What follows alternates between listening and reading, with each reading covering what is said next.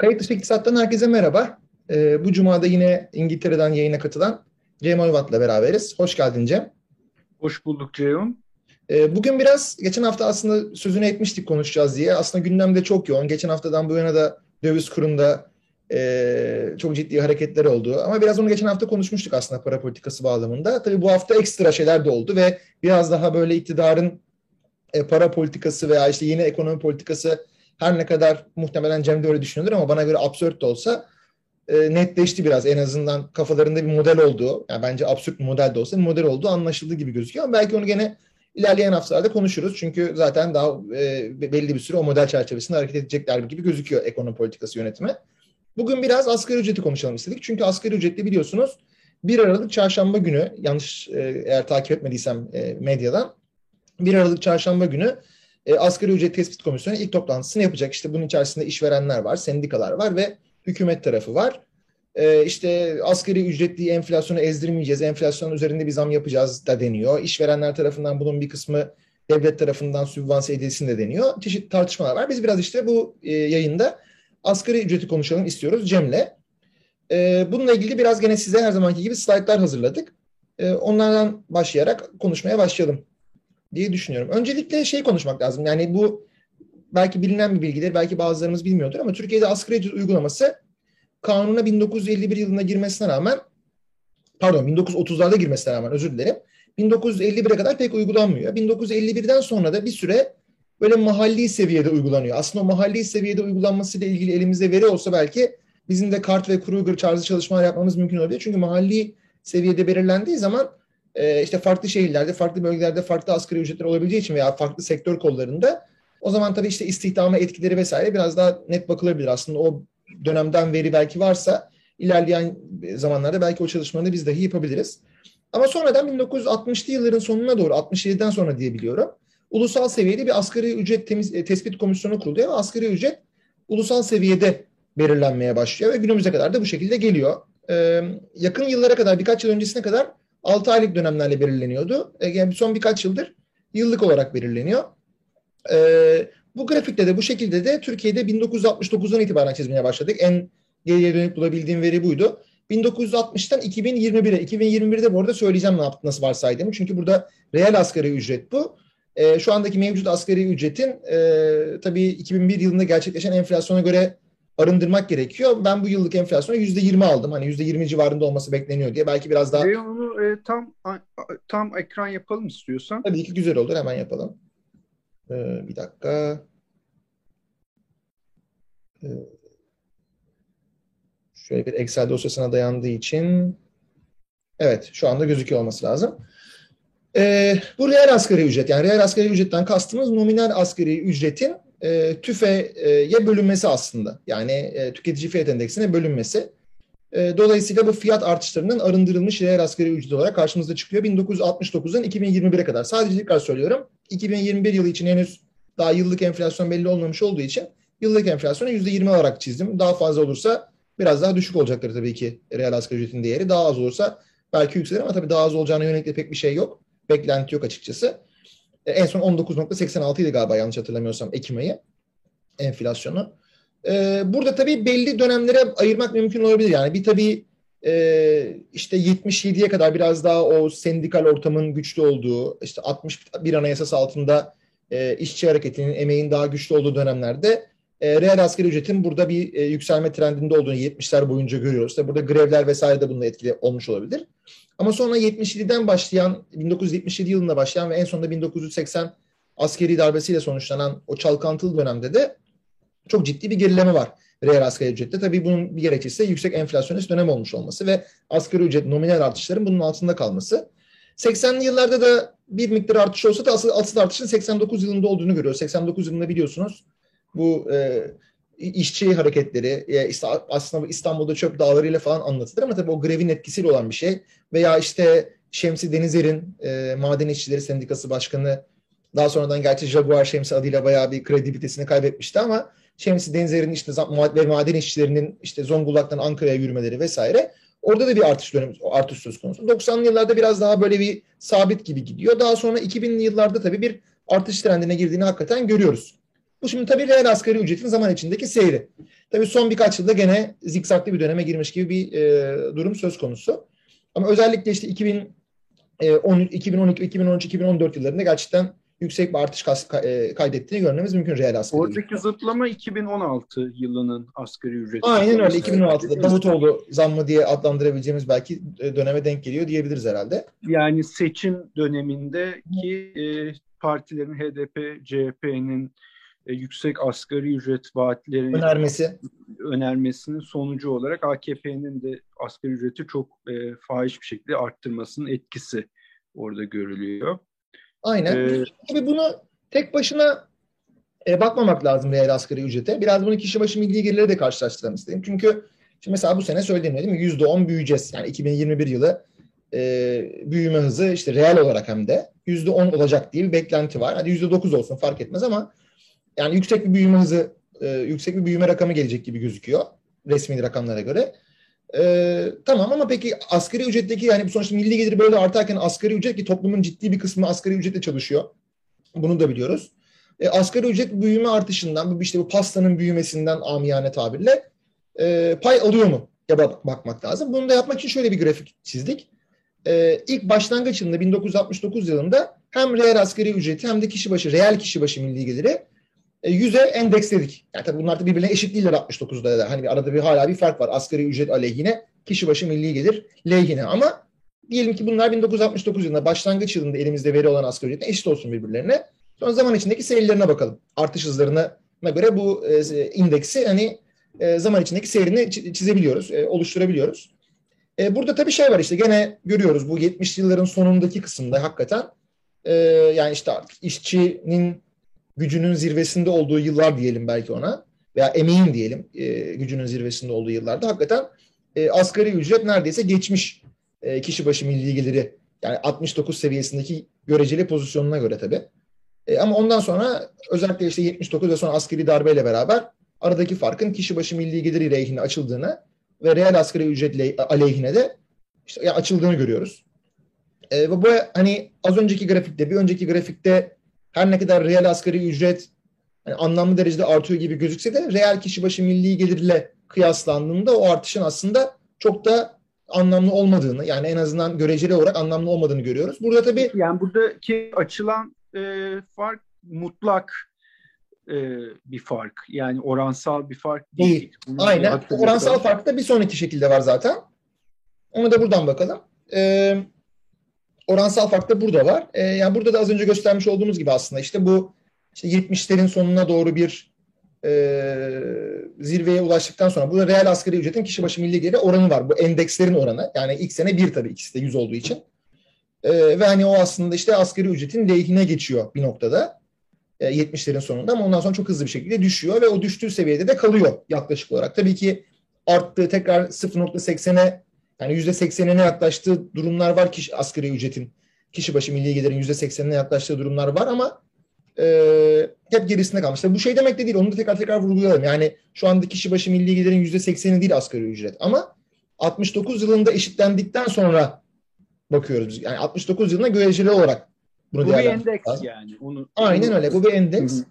Ve hani aslında gene son yıllardaki reel asgari ücret artışının da aslında e, milli gelir artışı da göz önüne alındığında çok da aslında bir artış olmadığını e, aşağı beş yukarı yani aslında burada 1979'dan belki bir e, tahminleme yapmaya kalksanız bir regresyon eğrisiyle falan düz böyle bir horizontal bir çizgi çıkacak yani neredeyse. E, dolayısıyla hani reel anlamda aslında kişi başı milli gelirle kıyaslandığında asgari ücretin milli gelirden aldığı payın payda herhangi bir değişiklik olmadığını söyleyebiliriz diye düşünüyorum. Benim hani bu üç grafik hakkında söyleyeceklerim bunlar. Senin ekleyeceklerin var mı Cem? Şöyle diyelim, e, şimdi AK Parti zamanında e, asgari ücret milli gelirin bu grafikte de görüldüğü gibi o kadar altında e, artmadı. E, burada bana göre AKP'nin işte seçim kazanma isteği, motivasyonunun da tabii büyük bir etkisi var. Çünkü bir taraftan Türkiye'de işte emek hareketleri e, AK Parti döneminde ciddi anlamda baskılanırken e, diğer taraftan e, aslında AKP kendi kitlesini kısmen işte memnun edebilmek için e, asgari ücreti belli bir oranda arttırdı. Şimdi bu ikisinin de sonucu aslında e, emeğin sermayeden aldığı pay düşerken bir taraftan emeğin kendi içinde bir eşitlenme oldu. Çünkü e, yukarıdaki emeğin yani daha nitelikli veya görece daha yüksek ücret alan emeğin e, ücretleri o kadar artmıyorken veya, veya işte sendikalı emeğin ücretleri o kadar artmıyorken en alttaki emeğin e, ücretleri belli bir oranda arttı. Yani e, ücretler arasında bir yakınsama oldu. Şimdi iki grafik sonraya gidersek Ceyhun aslında başka bir şey gösterecektim ama e, konusu geçti. Şimdi burada mesela e, asgari ücretin alanların çalışanlar içindeki oranı verileri var. E, ilk grafikte e, asgari ücret ve ücret seviyeleri arasındaki yani, ya farklı e, ücret seviyelerine göre toplumun yüzde kaçı e, asgari ücret alıyor veya işte asgari ücretin altı ücret alıyor. Asgari ücretin işte e, yüzde e, ellisinden fazla ücret alıyor gibi bir şey e, grafik var. Burada görüldüğü gibi mesela asgari ücretin yüzde 50 fazlası veya altı alanlar e, yüzde 64'lük kesim oluyor. Bu diskin e, çalışmasında hane halkı iş gücü araştırması verisine dayanıyor 2018 yılı için. Diskin başka bir araştırmasında aslında yüzde 60'ın üzerinde kesim e, asgari ücret alıyor gibi bir sonuç çıkmıştı. O BBC'de falan da yayınlandı ama farklı araştırmalar farklı sonuçlar veriyor. E, ben o yüzde 60'ın e, nereden geldiğini de tam olarak bulamadım. O yüzden bu hani verinin nereden geldiği daha belli olan bu grafiği kullanmak istedim. O, e, aynı grafikte mesela asgari ücretin yüzde 20 fazlası ve altı da işte e, çal, top, çalışanların yüzde ellisini oluşturuyor gibi bir şey ortaya çıkıyor. Sağda da e, Euronews'tan SGK verilerine dayalı e, bir e, şey var. Orada da görünüyor ki e, SGK verilerine göre bunların hepsi kayıtlı çalışanlar, kayıt dışı çalışanlar yer almıyor. Soldaki grafikte kayıt dışı çalışanlar da yer alıyor. E, e, iş gücü araştırması verilerine dayalı olduğu için yani anket verisine dayalı olduğu için ama sağda kayıtlı çalışanlar yer alıyor ve burada kayıtlı çalışanlar aslında e, asgari ücret e, kayıtlı çalışanlar için asgari ücret alanlar yüzde 36 gibi ve işte Avrupa e, ortalamalarının çok üzerinde. Yani genel olarak bir asgari ücretleşme gibi bir e, olay var Türkiye'de. Toplumun e, çalışanların büyük kesiminin asgari ücret ve asgari ücrete yakın ücret alıyor olması e, gibi bir olay var gibi görünüyor bu grafiklere baktığımızda. E, fakat e, bir yandan asgari ücret artarken e, diğer taraftan da aslında e, enflasyon artışına bağlı olarak çalışanların durumu giderek e, kötüleşiyor. E, onu da bir önceki grafiğe gidersek. Oraya gitmeden bir şey söyleyeyim ben de. Hani bu, bunlarla ilgili şey. E, burada biraz şey de var. Yani kayıt dışılık şöyle kayıt dışılık var. E, vardır belki yani. Var demiyorum da hani vardır diye düşünüyorum. O da şu. E, yani sonuçta asgari ücret alıyor gözükse de ve tabii kayıtlı olarak asgari ücretli olarak SGK'ya kayıtlı olsa da asgari ücretin üzerinde alıyor olan işçiler de var. Yani işte siz asgari ücretli kısmından üzerinden işveren priminizi ödüyor. Atıyorum işte ayda işte 4 bin lira maaş alıyorsunuz. Ee, bunun asgari ücretli kısmı rapor ediliyor SGK'ya. Üstüne elden nakit alıyorsunuz mesela. Ee, ha, evet yani sağdaki grafikte o tabii o vardır. Doğru diyorsun. Evet. Yani öyle bir grup evet. olabilir tabii ki. Ve tabii bu hani bu da kayıt dışılık içinde sayılıyor aslında. Çünkü kayıt dışı katma değer e, oluyor aradaki fark. E, tabii Türkiye'de de bu muhtemelen e, pek çok Avrupa ülkesinden daha yüksek olduğu için bu oran ta, gene kayıt dışılık verilerine dayanarak söylüyorum. Belki onun da biraz etkisi olmuş olabilir ama yine de tabii ki sonuçta e, şey e, hani ben de mesela buradan çıkan pesimist böyle bir manşet atmak, atmak isteseydim bu şeyden ki hani atılabilir gayet normal. Hani hepimiz bir gün kayıt dışı, e, hepimiz bir gün asgari ücretli olacağız. E, evet. e, denebilirdi belki diye düşünüyorum. E, öyle bir trend var gerçekten. Yani soldaki grafik tabii anket verisine dayalı olduğu için orada hani insanların gerçek ücretini belirtme ihtimalleri daha fazla.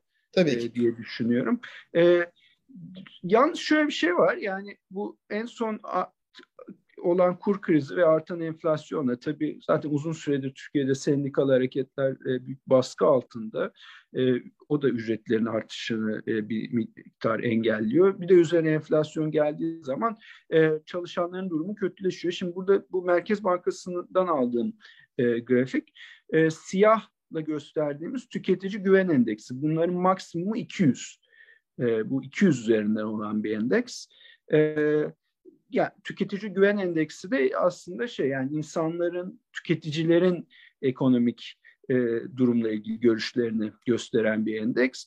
E, mavi çizgi ise reel kesim güven endeksi. Bu da yöneticilerin yani reel kesimdeki yöneticilerin ekonomiyle ilgili olan görüşlerini belirten bir endeks. E, burada da görüldüğü gibi e, aslında reel kesim yöneticileri en azından son aya kadar o kadar da e, bu krizden e, şikayetçi değilmiş gibi görülüyor. Eğer e, yani pandeminin ilk başladığı ayı saymazsak e, aslında endeks yüzün üzerinde değer olarak e, son aylarda bir düşüş olursa da fakat e, 2018 yılından sonra özellikle tüketici güven endeksinde büyük bir düşüş var. E, ve e, son gelişmelerden sonra son kur şoklarından sonraki bu Kasım'daki kur şokları buna dahil değil.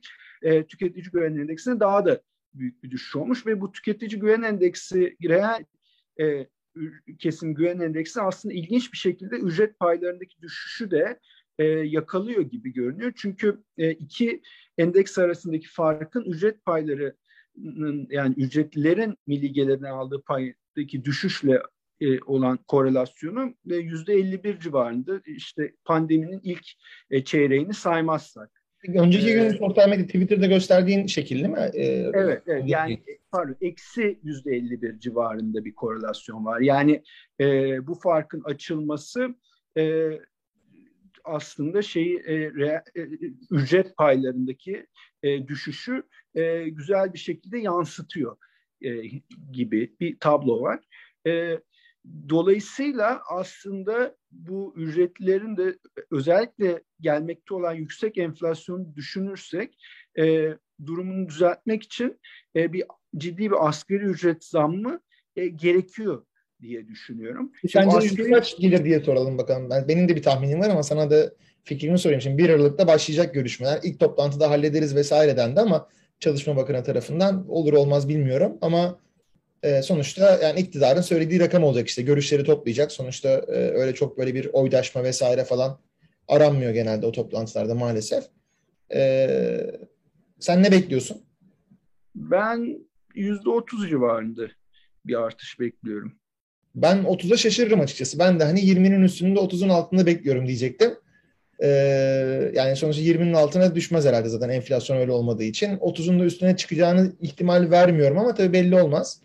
Ya ben 25-30 civarı bekliyorum çünkü çok da düşük e, bir zam verirlerse bu sefer seçim de geliyor. Hani ciddi anlamda AK Parti yıpranır. Tabi burada disk 1500 pardon e, 5200 TL'lik bir artış istiyor. Ee, şimdi a, asgari ücretle ilgili e, aslında belli söylenecek şeyler var. Birincisi işte e, klasik tartışma asgari ücret e, artışları istihdamı azaltır mı tartışması. Biliyorsunuz e, David Card e, azaltmadığını gösteren çalışmaları olan bir iktisatçı ve e, bu sene Nobel aldı. Nobel İktisat Ödülü aldı. Yani asgari ücret artışlarının istihdamı olumsuz etkileyemediğini gösteren çalışmalarıyla ünlü olan David Card bu sene Nobel aldı. E, başka daha güncel e, bunu gösteren çalışmalar da var. İşte Arin Dube'nin e, bizden işte Doruk Cengiz'in e, birlikte yaptığı asgari ücret çalışma Amerika üzerine yaptıkları e, çalışmalar çok öne çıkıyor. Onlar da aslında e, asgari ücret artışlarının çok fazla e, istihdamı olumsuz etkilemediğini ama ücretleri arttırdığını gösteriyor. Türkiye üzerine de en son yapılan çalışmalardan birisi işte e, Enes Işık e, Hasan Tekgüç ve Özgür Orhan Gazi'nin yaptığı e, 2016 yılındaki asgari ücret artışının etkilerine bakan e, çalışma. Onlar da e, asgari ücret artışının istihdamı Türkiye'de çok olumsuz etkilemediğini e, ve gene ücretleri yani asgari ücret dışındaki ücretleri de yukarı çektiğini gösteren e, sonuçlar bulmuş durumdalar. Yani son çalışma as asgari ücret. Bunların hepsinde geçmiş e, programlarda aslında konuştuk, tartıştık bütün bu çalışmaları. Evet, evet, evet. Hatta bizim e, yani eski programlara bakarsanız bunları görebilirsiniz. Evet. Evet. Yani kayıtlı iktisadı düzenli olarak takip edenler bu tartışmalara zaten hakimler diye umuyoruz. E yani bir belirlensin asgari ücret. Belirlendikten sonra yayın aslında bu grafikleri de güncelleyerek e, belki bir yayın daha yaparız bu konuyla ilgili. Çünkü daha asgari ücret tartışmaları tabii Türkiye'de e, toplumun işte yani hangi istatistikten bakarsanız bakın yaklaşık üçte birinin e, asgari ücretli hatta üçte birinden biraz daha fazlasının asgari ücretli çalıştığı bir toplumda bir ekonomide e, oldukça önemli asgari ücret. E, milyonlarca ailenin e, geliri. Dolayısıyla e, bunu daha çok konuşacağız. Çünkü hakikaten de Türkiye ekonomisinde önemli bir gösterge. Ee, ya e, bitirmeden birkaç şey daha söylemek isterim. Bu asgari ücret zammı tek başına isterse yüzde otuz olsun, otuz beş olsun yeterli değil. Çünkü bir, e, bu enflasyon artışının nereye gideceği belli değil e, bu kur şoklarıyla birlikte belki gerçek enflasyon yani yüzde 30-40 artık hele bu faiz politikasını ısrar edilirse çok üst e, noktalara gidebilir. Dolayısıyla e, enflasyon bu kadar yükseliyorken asgari ücret aslında bir 3 e, ayda bir belki yenilenmeli. Yani daha kısa zaman aralıklarıyla yenileniyor olmalı. Ben de tam pardon o noktada onu söyleyecektim. Çünkü eskiden 6 ayda birdi. Yani bundan birkaç yıl öncesine kadar. E, şu anda öyle değil. Dolayısıyla e, şu anda yüzde 35 bile zam yapılsa muhtemelen yani e, yılın daha geçtim Aralık ayına, Aralık 2022'ye gelmeden yılın ilk birkaç ayında e, o zammın reel getirisi gidecek maalesef. Evet. İkin, ikincisi e, asgari ücretin artışının enflasyonla mücadeleyle e, birlikte e, götürülmesi gerekiyor.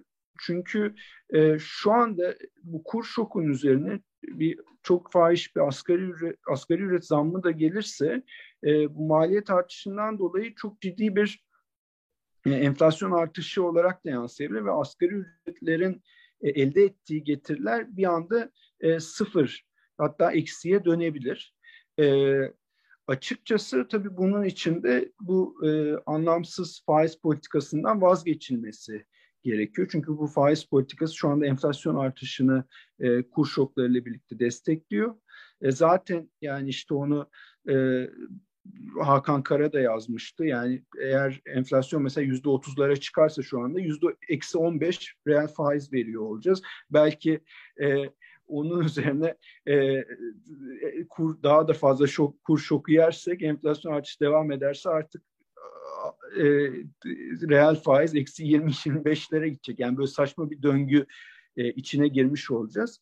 E, dolayısıyla bu kur, e, döngünün kırılması gerekiyor ve belki daha düzgün bir enflasyon hedeflemesi de yapılabilir. Çünkü herkes biliyor ki yüzde beşlik enflasyon hedeflemesi e, gerçek dışı yani kimsenin inanmadığı bir hedef olduğu için aslında Türkiye'de fiili olarak bir enflasyon hedeflemesi yapılmıyor dememiz doğru olur herhalde e, belki daha gerçekçi işte yüzde 10-15 gibi bir enflasyon hedefi konulursa. Ben değilim. Çünkü hani oraya 15 yazsak ne olacak? Yani şu politikayla hedefimiz yüzde 15 desek ne Doğru. olacak? Veya 10 desek ne olacak? 20 desek ne olacak? Dolayısıyla hani 20 desek hedefe ulaştık diyeceğiz. Tamam yani bu mudur yani? O hani e, bence hedeflemede çok şey değil ama yani diğer bütün söylediklerine katılıyorum tabii ki. Yani bir de şurada şöyle de enteresan bir durum var. Şimdi biz e, yani işte yeni iktisadi modele geçtik şu anda tırnak içerisinde. E, işte e, Türk lirasının değer kaybetmesine göz yumuyoruz. Maliyetler düşsün, cari açık kapansın. Peki şimdi asgari ücrete yüzde otuz zam yapıldığı zaman bir kere e, yani sonuçta maliyetler düşüşündeki en temel maliyet iş gücü maliyetleri düşüyor. Çünkü e, yani çıkıp da özellikle ithal girdilerin maliyetleri düşmüyor. Tam tersine artıyor. E, en çok düşen maliyet iş gücü maliyetlerine. İşte hatta geçen gün de bir programda gerçi sanırım sunucu ironi yapıyormuş ama e, hani çok ucuz bir yer olduk, Çin'den de daha ucuz olduk vesaire. Tamam doğru gerçekten de öyle olduk yani ucuz olduk. Yani ucuz iş gücüne sahip bir ülkeyiz şu anda. İşte asgari ücret şimdi yüzde 35 arttırıldı diyelim mesela. Hani yüksek bir zam verildi. O tabii o maliyet getirisinin de bir kısmı kapanacak. O zaman bu modeli baştan niye uyguluyorduk da ayrı bir şey yani e, soru haline gelmiş olacak. Ya gayet tabii tamamen tutarsız orada izlenen politikalar. Yani bir de şunu söyleyeyim yani o e, böyle bir model yani Türkiye 94 da biliyorsun kur şoku yedi. O sene cari fazla verdi. 95'ten itibaren gene cari açık vermeye başladı. 2001'de kur şoku yedi. Çok ciddi bir kur şoku yedi. O sene cari fazla verdi. 2002'den itibaren gene cari açık vermeye başladı düzenli. Yani kur şoku bir seferlik devalüasyonla başka e, işte sanayi politikası vesaire desteklenmeden e, hele enflasyona yansıdığı zaman bu kur şokları zaten e, çok fazla işe yaramıyor. Onları hani daha detaylı tartışırız. Bir de şu var yani asgari bu aslında e, asgari ücretleşmeyi de engellemek için bir yandan işte sendikal örgütlenmenin e, önünü açmak gerekiyor. Daha e, belki işte sektörel pazarlık imkanı vermek gerekiyor. E, bu grev ertelemelerini durdurmak gerekiyor ama tabii bunları da hepsini yapabilmek için öncelikle daha e, demokratik bir ülke haline e, gelmemiz gerekiyor. Bütün bunlar maalesef AK Parti'nin e, politikalarıyla e, ters e, diye düşünüyorum. Bilmiyorum ne dersin Ceyhun? Bütün söylediklerine katılıyorum yani sonuçta e, yani günü kurtarmak amaçlı bir asgari ücret artışı yapılacak. Enflasyonun da üzerinde olacak. Ben de bunu anlıyorum, görüyorum, bekliyorum ama ne kadar üzerinde olacak o tabii tartışma konusu. Bekleyip göreceğiz. Belki haftaya netleşmiş olur. Haftaya cuma netleştikten sonra da bir yayın yaparız ama e, şu aşamada hani bunun e, Türk ekonomisinde işte sosyal refah anlamlı derecede arttıracağını, asgari ücretle geçinen ailelerin sosyal refahını anlamlı biçimde arttıracağını söylemek zor. Çünkü kısa bir süre için belki bir artış sağlamış olsa da yani zaten tabii şu an çok ciddi bir kayıp var. Yani e, yılın başından beri asgari ücret sabit olduğu ve ciddi enflasyonist bir döneme girdiğimiz için ama hadi o kaybı birazcık telafi edecek artış belki yılın başında 2022 yılının başında ama kısa süre içerisinde maalesef o e, getiri de gidecek. Yani bunu öngörmemek mümkün değil. Ya ee, son bir şey daha söyleyeyim. Yani bu e, biliyorsun işte iki sene sonra seçim geliyor. E, Türkiye bir seçim ekonomisine e, giriyor olabilir. E, o nedenle hani ben açıkçası asgari ücret artışının işte yüzde 25-30 civarında olabileceğini e, söyledim. Çünkü AKP bunu da düşünüyor. Yani şu anda e, büyümenin getirilerini işte tabana yayabilecek ve tabana yayması gerekiyor. Tabana yaymazsa e, oyları düşmeye devam edecek. Elinde kullandığı tek araç asgari ücret gibi. Çünkü işte bir taraftan zaten antidemokratik bir ülke olduğumuz için e, sendikal örgütlenmelere izin vermiyor. Diğer tarafta da aslında Covid'e karşı e, mali politikayı çok kullanmadı. Böyle bir vizyonu yok yani veya işte vergi sistemini daha geliri yeniden e, dağıtacak şekilde e, değiştirmek, böyle bir yapısal değişim yapma gibi bir vizyon yok. Zaten şu anki gündemde onlarla uğraşmıyor gibi de görünüyor iktidar. E, dolayısıyla elinde kalan e, tek araç seçime karşı asgari ücreti arttırmak gibi. Fakat bu faiz politikasıyla e, asgari ücrette de e, y, y, y, olacak büyük bir artış aslında enflasyonu daha da e, besleyecek. E, yani bu faiz politikasının en azından değişmesi gerekiyor ki en azından asgari ücret artışı dediğimiz gibi e, olması gerekiyor. Çünkü e, ücretlerin durumu son dönemde çok kötüleşti. E, ciddi bir asgari ücret artışına ihtiyaç var. E, fakat e, eğer bu e, ciddi bir para politikasıyla e, desteklenmezse enflasyonu düşürecek. E, hem enflasyon arttırma anlamında hem de gelir eşitsizliklerini belki daha da bozma anlamında kötü bir yere götürebilir bizi diye düşünüyorum. Yani evet aynı şeyleri söylüyoruz aslında tekrar tekrar ama ben de son bir cümle ekleyeyim. Yani arz yanlı enflasyonla mücadele programı uyguladığımız söyleniyor e, iktidar çevrelerince. E, ama tabii asgari ücret artışı da bu arz yanlı enflasyonla mücadele programıyla ne kadar uyumlu işte ondan emin değilim. Ben de en son onu söylemiş olayım. Ee, evet şimdi söyleyeceklerimiz bu kadar asgari ücretle ilgili. Gene dediğim gibi ilerleyen haftalarda da yine bu konuyu muhtemelen konuşmaya devam edeceğiz. Ee, bizi dinlediğiniz için hepinize teşekkür ediyoruz ve hepinize iyi günler diliyoruz. İyi günler, görüşmek üzere.